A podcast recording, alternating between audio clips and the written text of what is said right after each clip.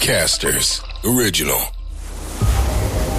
Jari Saario on viisikymppinen palomies ja perheen isä, joka soutaa ensimmäisenä ihmisenä maailmassa Atlantin yli ja takaisin menopaluuna.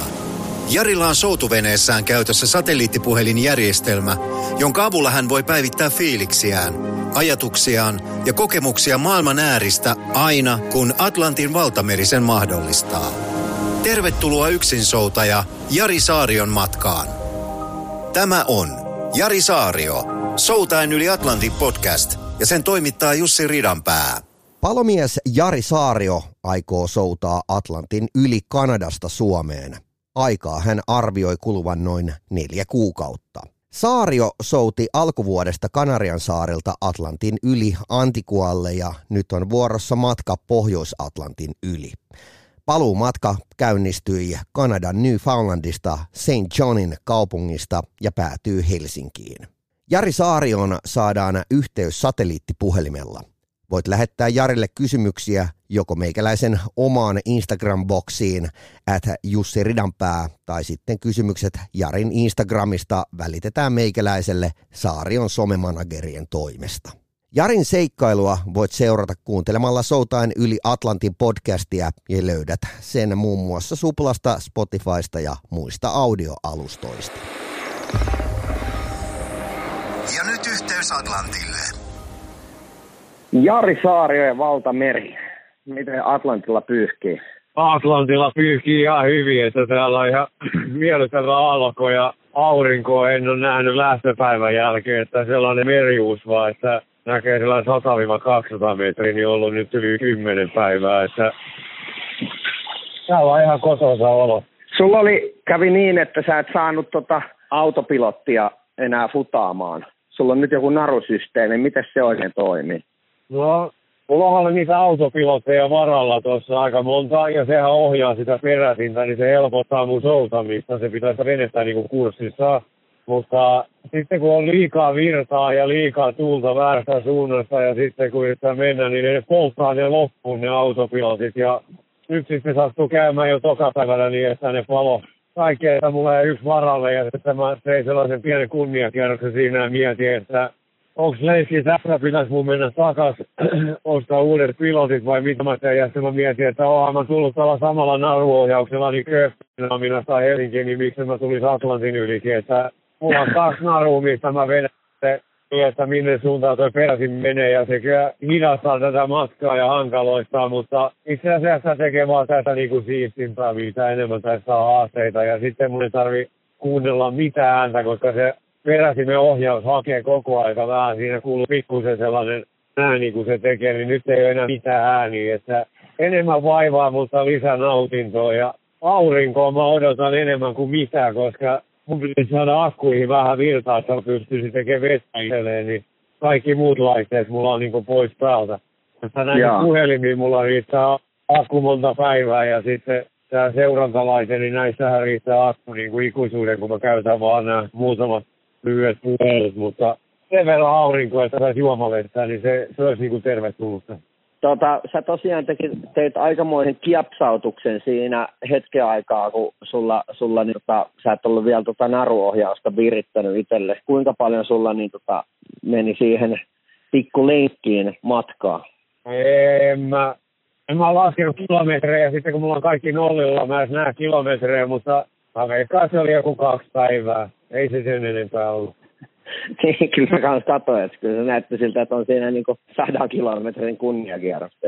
Joo, ai siinä pari kierrosta meni, että en tiedä paljon meni, mutta sitten, sitten kun teki sen päätöksen, se, se oli itse asiassa aika raskas se alku, kun joutui funtsiin sitä ja että meneekö nyt sitten niin kuin pieleen tämä reisu sen takia, että tässä nyt tulee tollanen ja sitten kun teki sen päätöksen, hitto, kymmalainen menee, olkoon sitten miten vaikeaa vaan, niin sen jälkeen on ollut kyllä ihan hitoiva fiilis. Ja, ja mikä mulla oli tuo eteläreitillä, kun siellä aurinko paistoi täysin ja oli kirkas vesi ja lämmintä kuin missä, niin oli vähän sellaista etelän lomailua, ei mulla sellainen kotoinen olo ollut siellä, mutta täällä kun on kylmää ja öisin on aivan jäätävää kylmää, mä niin kuin hytisen vaan kylmyydestä, kun täällä on yölämpötila sitä kahta päivällä kuutta, niin täällä on kyllä jotenkin kotoisa olo, että ollaan me aika karu kansaa ja mä, mä, mä viihdyn täällä. Mulla on vähän sellainen olo, kun mä oon Itämerellä. Että... toi aallokko, onko toi nyt pahinta, mitä on, voi niinku odottaa vai onko vielä jotain pahempaa tulossa?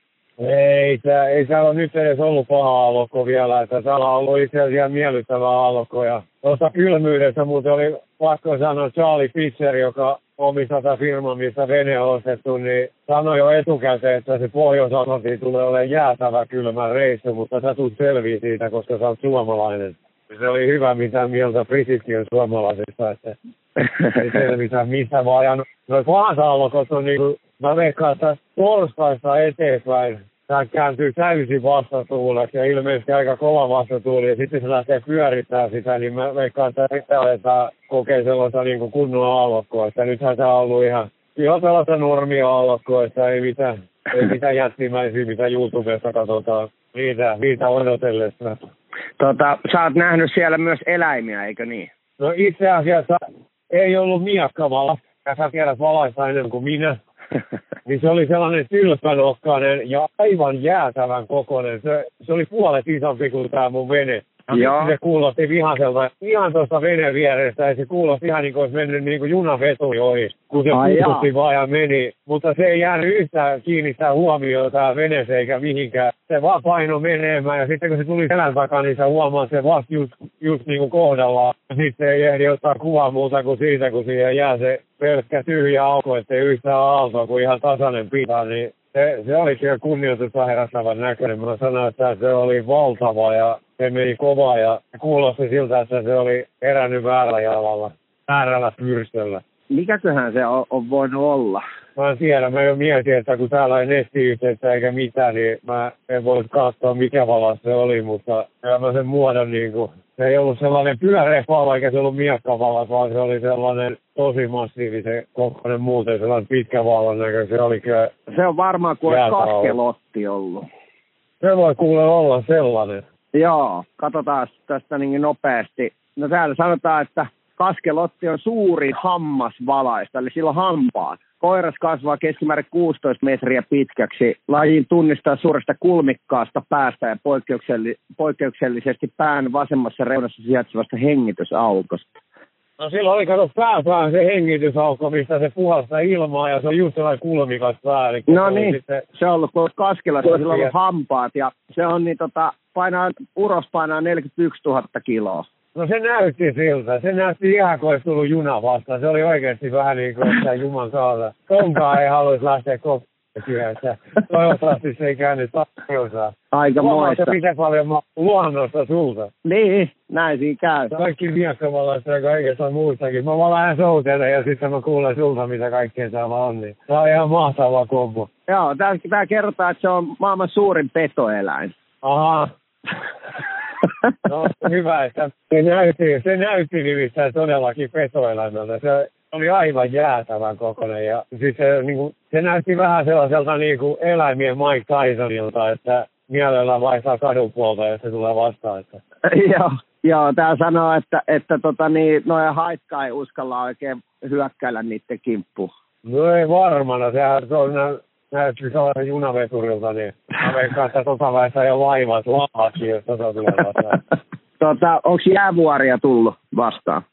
Se lähdön jälkeen, kun oli se eka jäävuori, mikä oli aivan jäätävä kokoinen, niin sen jälkeen ei ole ollut. Mutta yksi, minkä takia tämä USMA varmaan on täällä Pohjois-Atlantilla koko aika nyt, niin noin paikalliset sanoo siellä lähtöpäässä, että sieltä on Grönlannissa irronnut kaksi jotain tosi iso lohkaretta, ja sen takia heillä ei ole paistunut kuukauteen aurinko myöskään siellä, koska se jäädyttää niin paljon sitä ilman lämpötilaa, tekee kosteutta ja sitten sataa koko aika, että luonto on ihmeellinen ja ikävä kyllä ilmastonmuutos vai mikä tuon sitten aiheuttaa, niin tekee tuollaisia juttuja, mutta on aika erikoista, että tässä on menty varmaan kymmenen päivää ja aurinko ei ole niin kuin näkynyt kertaakaan. Täällä tällaisessa uusvassa vaan menee täällä ja ainoa, millä näkyy aurinko vähän, niin se on vähän niin kuin kuu näyttäisi kuin taivaalla, että se on jossain tosi paksu verho takana pikkusen kultaa, mutta harvoin näkyy sen verran. Jaa. Täällä on muuten kerrottu, että noi, noi kaskelotit on upottanut laivoja. No en ihmettele, se näytti siltä, mutta onneksi varmaan luuli, että mä oon vaan joku roska, niin se ei kiinnostanut.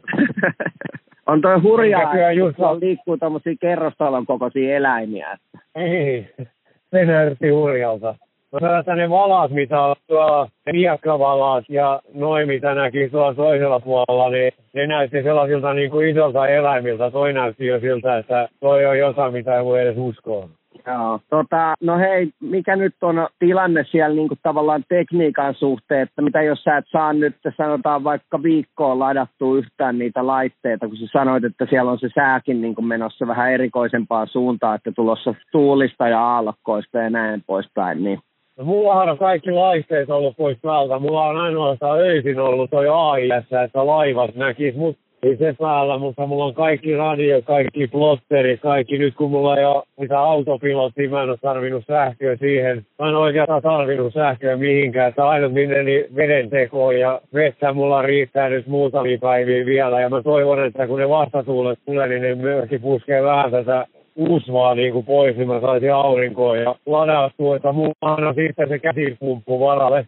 Mutta se käsipumppu oli niin kuin vanha ja mä kävin mittaan ne bakteeriarvot siitä. Vaikka se piti olla käyttämätön, niin bakteeriarvot piti olla 1 ja 10 välillä. Että sitä voi käyttää, niin se bakteeriarvo oli 2600 vai mitä se oli, 2500. Niin mä sanoin sille vesilaitoksen kaverille, että kuoleeko, jos mä juon tota, niin se sanoi, että et, mutta sulla on viikolla vastatauti, että jos mä siinä ajoankkurin rynkytyksessä on ja joudun pumppaa käsivettä ja vastataudissa, niin en mä sitä kyllä halua, että mä toivon pikkusen aurinkoon. Niin Muuten sähkölaitteita mä en tarvi. Mulla on kompassi ja tää on niin jäätävä pitkä matka, mitä tässä on niin kuin edessä, niin mä menen suurin piirtein tuohon suuntaan ja tää kestää viikkoja, niin kompassi riitti mulle ihan, ihan mainiosti niin kuin monta viikkoa vielä, että olkapäässä on kipeä, nyt on tullut soudettu. Mä tiedän, se, se menomatka ei ollut sellaisia niin kuin, että olisi oikein nautti siitä soutamisesta missään vaiheessa, koska projekti oli niin paljon kesken, mutta nyt musta tuntuu, että nyt,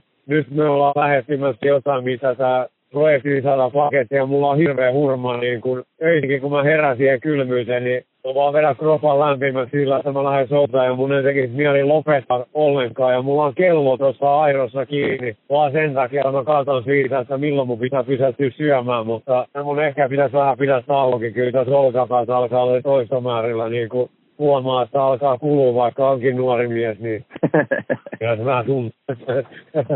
Loistavaa.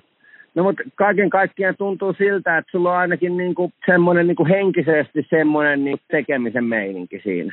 Nyt, nyt on eka kertaa huomaan, nyt on alkanut olla ja ihan sama mitä nämä ilmassa ja kaikkea, niin mulla on niinku mieli on virkeä ja nyt on niinku tekemisen meininki ja nyt tuntuu, että tässä niinku tapahtuu jotain. Nyt, nyt on lähty jo niin pitkälle, että ei tarvi häpeä enää mitään, vaikka, vaikka sitten joku valankaan joutuisikin taistelemaan matkaa, mutta se, se, on, se on nyt jo niinku saavuttanut paljon ja paras hankinta, mikä mä oon tehnyt tähän veneeseen, kun tää oli korjattavana. Mä sanoin sinne rannokille, että laittaa tähän lipputangon. Ja mulla on iso Suomen lippu tossa ja mä oon hyvin, hyvin isämaallinen ihminen. Ja mä saan ihan hitosti voimaa tuosta, kun toi Suomi lippu heilu tuossa ja mä mietin vaan, että mulla on niin hirveät kannustusjoukot siellä ja Kyllä. Tulla, ollaan kova anneta periksi, että tätä kun mä katselen, niin ei tarvii miettiä, jos raskasta vai ei. Juuri vaan näin. miettiä, että nyt on tauko välillä. Upeeta, hienoa Jari kuulla susta ja tsemppii ihan hirveästi sinne ja ollaanhan taas yhteyksissä ja koitan nyt sitten sa- saada tehtyä vaikka sitä juomavettä talteen heti, jos, jos se, sitä aurinkoa vähänkin pilkistää siellä. Tehdään talteen heti, kun, heti kun vaan pystyy ja tsemppii, tsemppii sinne teille kesäloman viettäjille ja niille, jotka ei ole kesäloman, toivottavasti paljon aurinko paistaa ja nauttikaa kesästä ja ollaan yhteydessä, niin kiitos kaikille kuuntelijoille ja kiitos teille, kun teette tätä. Joo, täällä ainakin tällä hetkellä niin täällä Etelä-Suomessa on aika, aika tommonen niin epävakainen keli, mutta ei tuskin nyt tietenkään verrattavissa mitään, mitään mitä siellä on. Että, että tota niin, me, me tuskin tarvitaan ihan yhtä paljon tsemppiä kuin siinä. Joo, niin me selvitään kaikki, mistä vaan. Hyvä, Jari, oli mahtava kuulla, ollaan, ollaan kuulolla. Jari Saario. Soutain yli Atlantin podcast. Jari Saarion tavoitteena on olla ensimmäinen ihminen, joka soutaa edestakaisin Atlantin yli. Tue Jari Saarion matkaa osoitteessa atlanticroadtour.com ja kymmenellä eurolla tukeminen auttaa Jaria pääsemään tavoitteeseensa. Paina seuraa painiketta, kun kuuntelet tätä podcastia sitten Suplasta, Spotifysta tai jostain muusta audioalustasta. Jarin soutuurakkaa Soutain yli Atlantin podcastia julkaistaan siinä tahdissa, kun Jariin saadaan Atlantille yhteys. Eli muista siis painaa seuraa näppäintä Suplasta tai Spotifysta, niin saat ilmoituksen aina kun uusi jakso on julkaistu. Seuraa myös TikTok-kanavia Jari Saario ja Ridis the Ridiculous ja tiedät mitä Jarille kuuluu. Jarin yksin urakkaa Atlantin yli ja takaisin voi seurata myös tagillä Atlantic Road Tour. Tässä tämänkertainen Jari Saario, Soutaan yli Atlantin podcast. Lisää Jarin seikkailuja viikoittain tällä podcast-kanavalla. Seuraa Jaria myös Iltasanomien sivuilla ja TikTokissa at Atlantic Road Tour. Casters, just listen.